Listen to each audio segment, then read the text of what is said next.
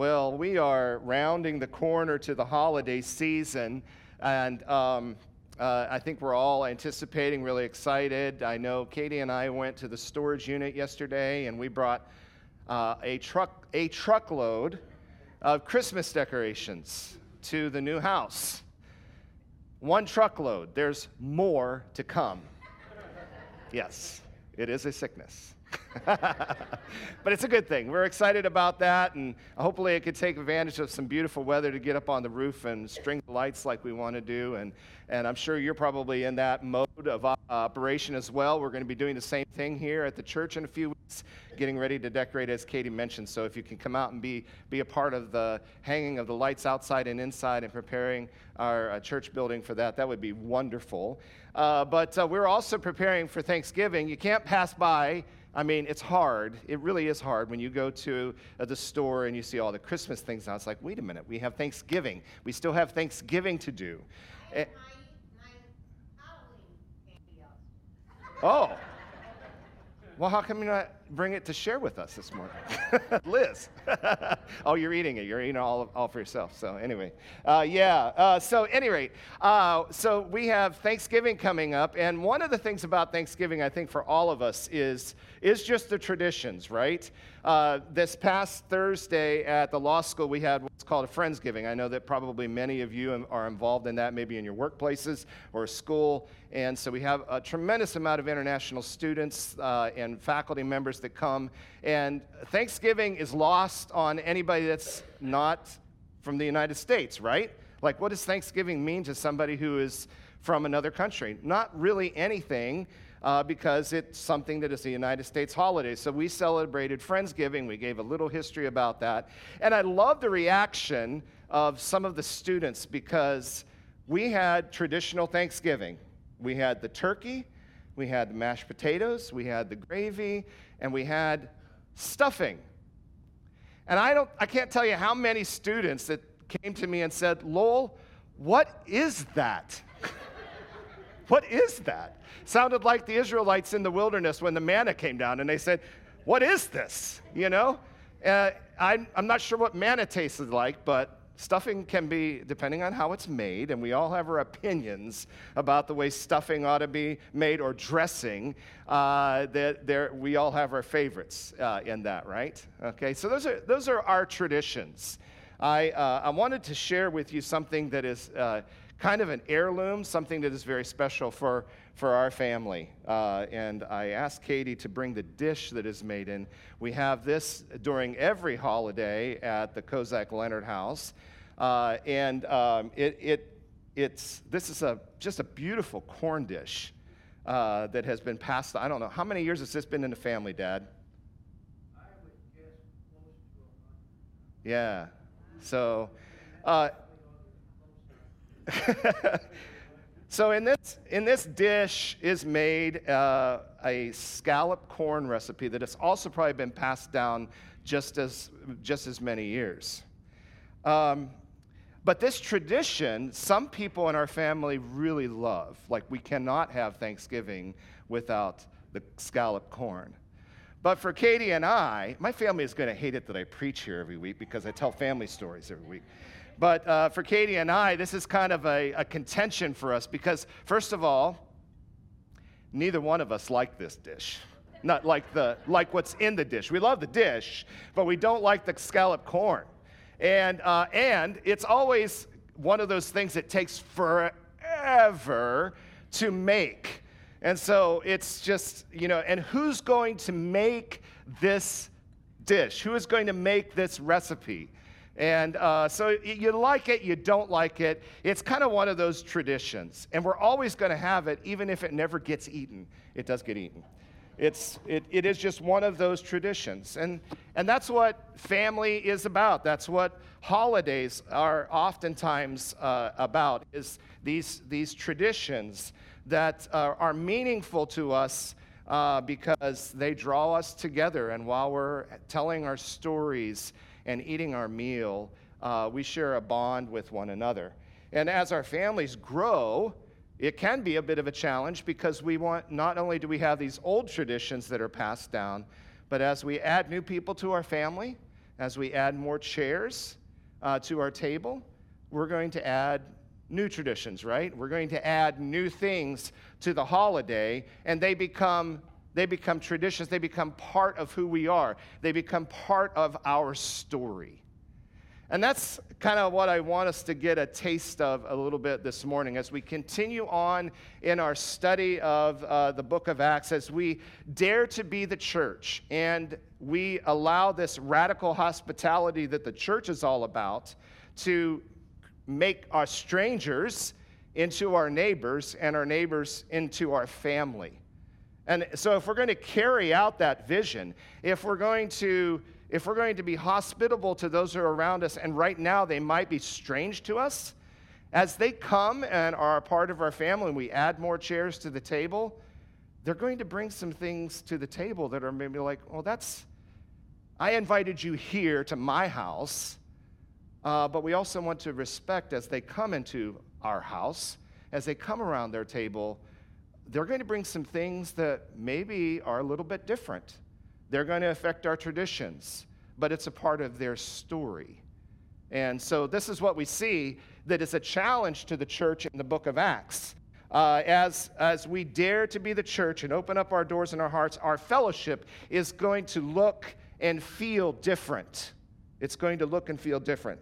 Now, this is now where we have come in Acts. As we've, we've witnessed, first of all, the presence of God that comes in power and establishes a missional church that will go into dark places in the world. That was our, our first sermon uh, in this series, this first look at these disciples as, as Jesus leaves, he commissions them and he gives them his presence so that they can go into the dark world and take this message. And then this radical hospitality where all of the believers had everything in common and they shared with everybody that had need. And then, as a result of this unique thing, persecution happens because it looks different, okay? We're already starting to talk about traditions there. Persecution happens, and then the people of God go into, they spread out into the world and they take this message with them. And as they do, through this dispersion, they, those who are lost become found and experience life transformation and are baptized. And so now, what do we do? What do we do when these, those who were lost and are now found? What will our community or what will our family begin to look like? And I think the deeper question for us is how will we feel about that? How will we as a church feel when those who are lost are now found and are a part of our family? How are we going to feel about the, the, the strangeness the differences, the uniqueness that happens. Let's uh, start looking at uh, the book of Acts, and we're going to start at um, uh, chapter 9. After Paul, who was lost and is found. Remember that we ended with that story of, of Paul who, or Saul, who come, and Ananias comes to see him and heals him of his blindness, and then he's baptized. After taking some food, he regained his strength. Saul several, spent several days with the disciples in Damascus. At once, he began to preach in the synagogues that Jesus, the Son of God, Jesus is the Son of God, which is, that's new to him because he's been fighting that the whole time and now it's brand new and he can't wait to tell this story. He's excited about this newfound faith that he has and he begins to tell this story. He's going to his own people and he begins to tell this new thing. All those who heard him were astonished and asked, Isn't he the man who raised havoc in Jerusalem among those who call on his name? And hasn't he come here to take them as prisoners and uh, to the chief priests. In other words, they're skeptical. They're concerned about this man who was the persecutor of the church, and they're worried about his presence with them now. Yet Saul grew more and more powerful and baffled the Jews living in Damascus by proving that Jesus is the Messiah. And after many days had gone by, there was a conspiracy among the Jews to kill him. But Saul learned of their plan. Day and night they kept close watch on the city gates in order to kill him. But his followers took him by night, lowered him in a basket through the opening in the wall. And when he came to Jerusalem, he tried to join the disciples, but they were all afraid of him, not believing that he really was a disciple. But Barnabas took him and brought him to the apostles. He told them how Saul on his journey had seen the Lord and that the Lord had spoken to him, and how in Damascus he had preached fearlessly in the name of Jesus. So Saul stayed with them and moved about freely in Jerusalem, speaking boldly in the name of the Lord. He talked and debated with the Hellenistic Jews uh, but they tried to kill him. And when the believers learned of this, they took him down to Caesarea and sent him off to Tarsus. Here is this man who had been the persecutor of the church, and people are still scared of him, and rightly so. To the point where the, the believers that knew something about Saul and knew about his conversion, they protected him they came around him and they said, let's, let's pull you out of this situation for a while so that this, this murmuring, this, this persecution, this, these threats on your life, they can calm down. I think the point here that we can gather from this is if we're going to dare to be the church, uh, uh, we will welcome those who were once lost into our community, even with all of the concerns that we might have even with the skepticism that we might carry with us. This was too much for the community at this moment, and how can you blame them? It's going to take some time for people to trust this man, but thankfully, there were those who would encourage him. And then the text goes on to say in Acts chapter 10 at Caesarea, there was a man named Cornelius, a centurion in what was known as the, at the Italian regiment. He and all his family were devout and God fearing. He gave generously to those in need and prayed to God regularly. One day at about three in the afternoon, he had a vision. He distinctly saw an angel of God who came to him and said, Cornelius. Cornelius stared at him in fear. What is it, Lord? he asked. The angel answered, Your prayers and gifts to the poor have come up as a memorial offering before God. Now send men to Joppa to bring back a man named Simon, who is called Peter. He is staying with Simon the tanner, whose house is by the sea. And when the angel had spoke to him and had gone, Cornelius called two of his servants and a devout soldier who was one with the attendants. He told them everything that had happened and sent them to Joppa. Now, if we think that the church was having difficulty welcoming their own people, there is now a greater challenge. Did you catch what was going on? Cornelius was a centurion, he was a Roman soldier. He was not only a Gentile, somebody who was on the outside, but this man represented the enemy to all of the Jews. This new church that was till, uh, till now has really included, only really included those who are part of this Jewish family, is now beginning to open up wider and include people who they would struggle with. Now, I, I want to I wanna pause here for a minute and I just want to talk about those differences because I think they're lost on us. Uh, because we, we have not been raised with these kind of traditions. But I think if we understand these things, we might understand how our traditions, how our practices, uh, the way that we do things are going to be foreign to those who are strangers. And we're going to hold tightly onto those things. And as soon as we change those because our, our congregation becomes newer and stranger, it's going to make it uncomfortable for us. Jesus was a Jew. We knew this. And all his disciples, disciples were as well. Jesus came to his own people primarily because it was from the Jews that the gospel would be sent out. Now, these Jews were set apart and holy, they were God's chosen people. And they knew this. Circumcision was the mark that separated them from everybody else in the world. God gave them this mark so that they would be different, they would be called apart.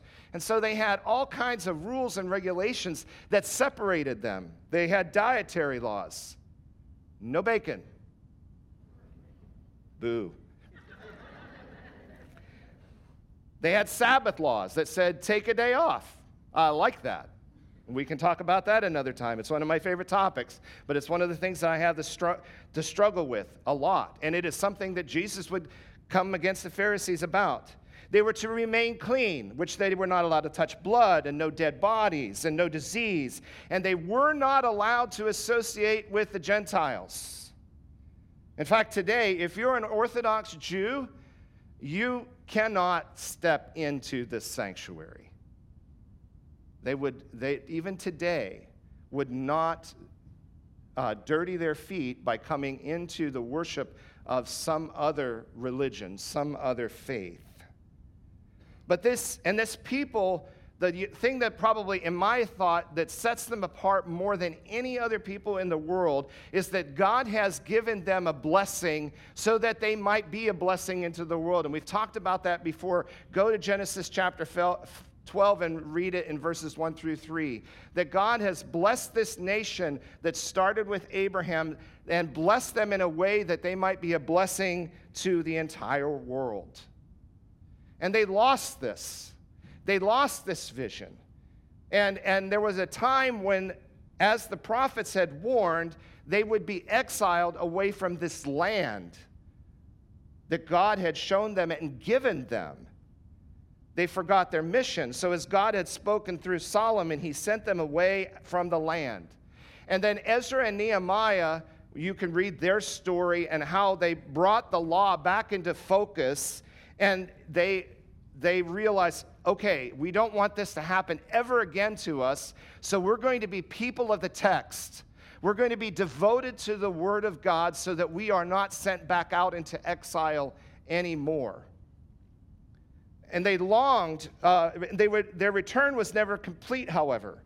They would always live in submission and oppression to another empire and started with Babylon and then Persia and then the Greeks and then the Romans. They never really ever had their own land. And that's what they longed for a day when God would restore their kingdom and rescue them from their oppressors. And so during this time, they set up the synagogue, is where they would worship, and not just worship, but where they would teach the Torah. And they established leaders in those synagogues called, called the Pharisees, who were devoted to the text. They were devoted to keeping the word of God and keeping the laws that are written so that that exile would not happen ever again. And it's quite noble, actually, if you think about it. They did not want to dirty themselves or make themselves unclean and to protect themselves and guard themselves so that that would not ever happen again to them. And before we judge the Pharisees too quickly, let's, let's think about their motives. Their devotion was out of their love for God and their people. And they saw their position as one that served the nation of Israel that they loved to keep them devoted to God. They were protectors, they were guardians. But why does it seem then that Jesus would always challenge that devotion? And we can spend another series sometime talking about the challenges they have, they have because in their zeal to remain clean or to behave a certain way, they still forgot their mission. And what is that? They are blessed to do what? They are blessed to be a blessing to the nations. They didn't give space for those who did not have access to God, to have a chance to come close, to have a chance to be a part of their community, and to be transformed by the love of God. They forgot this. And so he would challenge their attitude toward the tax collectors and the sinners. He would challenge their prejudices against prostitutes and adulterers. He would, he would challenge them and shame them because of the lack of access that the Pharisees and the teachers of the law would give to those who were lame and crippled and blind. And they would never come in contact with somebody who was leprous or unclean, but Jesus would touch them.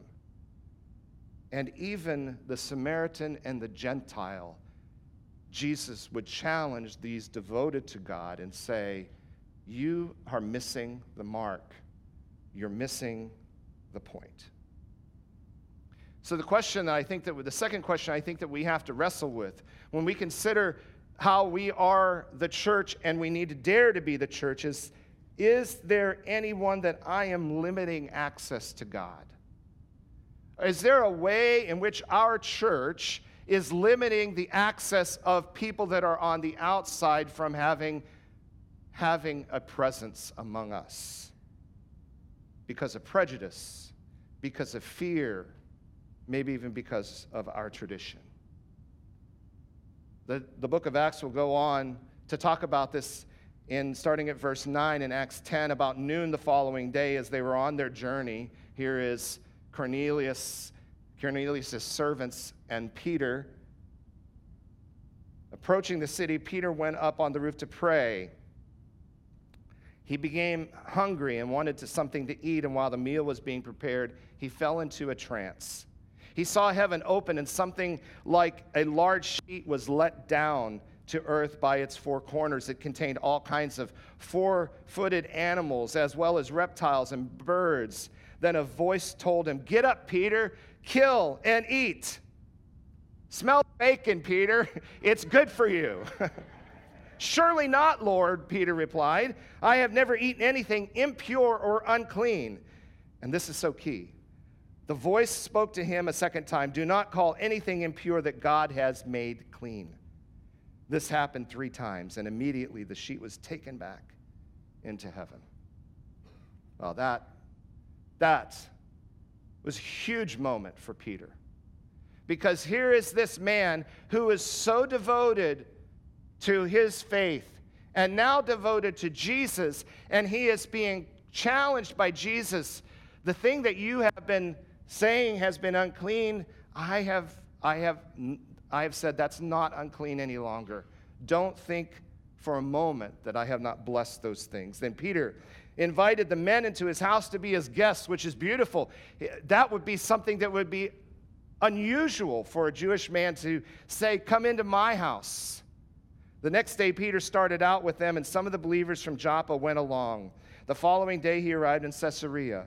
Cornelius was expecting them and had called together his relatives and close friends. And as Peter entered the house, Cornelius met him and fell at his feet in reverence. But Peter made him get up. Stand up, he said. I am only a man myself. While, ta- while talking with him, Peter went inside and found a large gathering of people, and he said to them, You are well aware that it is against our law for a Jew to associate or visit with a Gentile.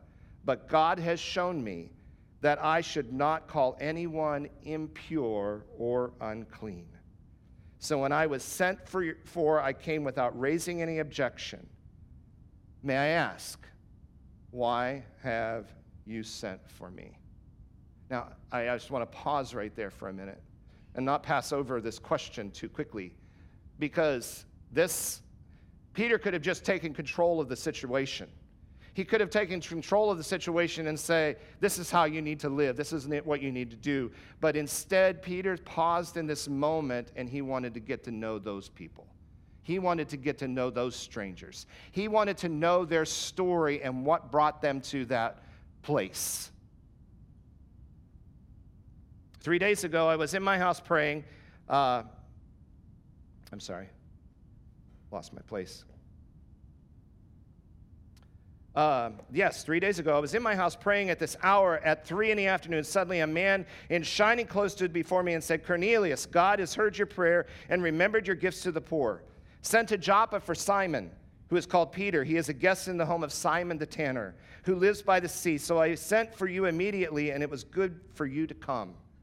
Now, we are all here in the presence of God to listen to everything the Lord has commanded you to tell us. Then Peter began to speak. I now realize how true it is that God does not show favoritism, but accepts from every nation the one who fears him and does what is right. Cornelius told the story, and Peter sat in his seat and listened to every word that he told him. And it wasn't just because Peter had received this vision on his roof, it was Cornelius that convicted Peter and said, Now I know. Now I know then I need to accept you and everyone else like you. You are strange to me and you practice different things, but I want to welcome you into my space. And then Peter goes and he tells them about Jesus, his ministry, his death, and his resurrection. Now, now Peter gets an opportunity to tell, take Cornelius' story, and he tells Jesus' story, and they interact. And then, starting at verse 44, while Peter was still speaking these words, the Holy Spirit came on all who heard the message. The circumcised believers who had come with Peter were astonished that the gift of the Holy Spirit had been poured out even on the Gentiles, for they heard them speaking in tongues and praising God. Then Peter said, Surely no one can stand in the way of their being baptized with water. They have received the Holy Spirit just as we have. So we ordered that they be baptized in the name of Jesus. Then, uh, uh, in the name of Jesus Christ. It's beautiful. As soon as these two stories intersect, it creates a brand new story. And it allows the Holy Spirit to move in that room and change lives. Not just Cornelius and his household, but to change Peter's life too. This leader of the church, it changed his life. And if we are going to dare to be the church, we will welcome those who once we saw as our enemies. For the gospel to spread, God wanted Peter to come face to face with the enemy that the Jews hated. How important is that? And how often do we run away from those opportunities to face the, the, the, that individual? And this is a good reason, if you think about it for a minute. The Romans are going to come in just a decade or so later, and they're going to tear down this last temple. And the temple will be no more in Jerusalem. I believe that the Jews and the early Christians saw this coming. Paul would write about this, Peter would write about this. They were living in fear of this. And yet, and yet, something is happening here within the church in the midst of all of that concern and worry. We aren't being asked to compromise anything, folks. We're not going to compromise our message. We're not going to compromise the truth of the gospel. These remain the same but we can't allow our traditions or our familiarity with practices become a barrier that keeps people out. We need to be like those early disciples who, who brought their friend who was lame on a mat and they couldn't get into the house, and you know what they did? They got up on the roof and they tore a hole in the roof. Talk about distracting that fellowship. There's all kinds of stuff that falls down from the ceiling, and they tear a hole in the roof to get their friend to Jesus. That's the kind of attitude that we ought to have as a church. We're going to break down all of these barriers so that the gospel can reach even the strangers, even the enemies. The gospel liberates us from the chain of wounds and needs by revealing to us a compassion that can do more than react out of the needs that grow from our wounds. It does so by bringing us into contact with the acceptance that precedes any other human acceptance or rejection. This original love is all embracing. It holds the power to love enemies as well as friends. This is the love that makes us the beloved sons and daughters of God. I look at that and I think, who are my enemies? I mean, that's, that's a question I think we, can, we should ask. Uh, we asked before, who am I keeping away from having access? How would I feel this morning if people walked into this sanctuary that I don't want to see anymore in my life? How would I deal with that? I, I don't know. I think we all have people like that in our lives that we just don't want to see them anymore. And God is saying, they're welcome there too. And He's challenging us to have open hearts like Peter. Jesus would say in Matthew chapter 5, You have heard it was said, Love your neighbor and hate your enemy. And that's true. But I tell you, love your enemies and pray for those who persecute you, that you may be children of your Father in heaven. Did you hear what Jesus just said? to be children of your Father in heaven, you have to do this. He causes the sun to rise on the evil and the good. If we think for a moment that the reason we have good things happening in our lives is because we're doing so good, just wait another day. Things will change. Good and bad happens for all people. We don't live a prosperity gospel just because we're doing good things to expect to be blessed. And there are going to be people, there are going to be times where we're going to look at other people in the world and we think, why, why are they, they seem to be so blessed and living such wonderful lives, and yet their lives don't show any goodness at all. Uh, this is just the world that we live in. And he sends rain on the righteous and the unrighteous. It's just going to happen. If you love those who love you, what reward will you get? Are not even tax collectors doing that? And if you greet only your own people, what are you doing more than others? Do not even pagans do that? In Luke chapter 35, uh, chapter 6, verse 35, Jesus will say, But love your enemies, do good to them, and lend to them without expecting to get anything back. Then your reward will be great, and you will be children of the Most High God. There it is again. When you love your enemies, whose child will you be? Because he is kind and ungrateful to the wicked. That doesn't seem fair. That I have a hard time with. Yes, Lord, I will welcome the lost. yes, I will welcome even the enemy. But what I don't want you to do is mess up my Thanksgiving table. I don't want you to change anything here. I want my stuffing the way that I want my stuffing at my Thanksgiving table. My question is how am I affected by the strange story of the other person that doesn't know anything about stuffing but brings unique and strange dishes to my table? Later in Acts chapter 15, we, uh, we read about Paul and Barnabas. Certain people came down from Judea to Antioch and were teaching the believers Unless you are circumcised according to the custom taught by Moses, you cannot be saved. See, they're still holding on to those practices, they're still holding on to those traditions. And the book of uh, the letter of Galatians will talk even more about that. Read that if you have an opportunity. Uh, this brought Paul and Barnabas into sharp debate with them. So Paul and Barnabas were appointed, along with some of the other believers, to go up to Jerusalem to see the apostles and elders about the question. The church sent them on their way, and as they traveled through Phoenicia and Samaria, they told how the Gentiles had been converted. And this news made all the believers very glad.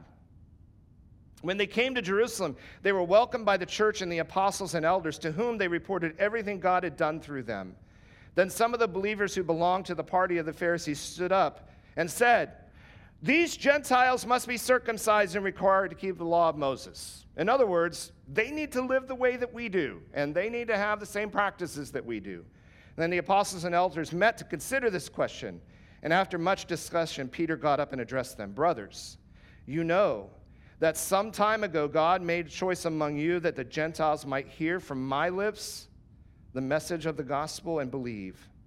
God, who knows the heart, showed that he accepted them by giving the Holy Spirit to them, just as he did to us. He did not discriminate between us and them, for he purified their hearts by faith. Now then, why do you try, try to test God by putting on the necks of the Gentiles a yoke that neither we nor our ancestors have been able to bear? No. We believe it is through the grace of our Lord Jesus that we are saved, just as they are. If we are going to dare to be the church, we will embrace their story and allow it to be our story. Mother Teresa diagnosed the world's ills in this way we have just forgotten that we belong to one another. And that's where the early, what the early church was struggling with, and I think that's something that we struggle with. When we see people that are different than us, that live a different type of a life than we do, and we're trying to welcome them in, we're very much, I think, can be very much like this early church that says, now you need to conform to our ways and our actions. And that's not what God is asking them to do.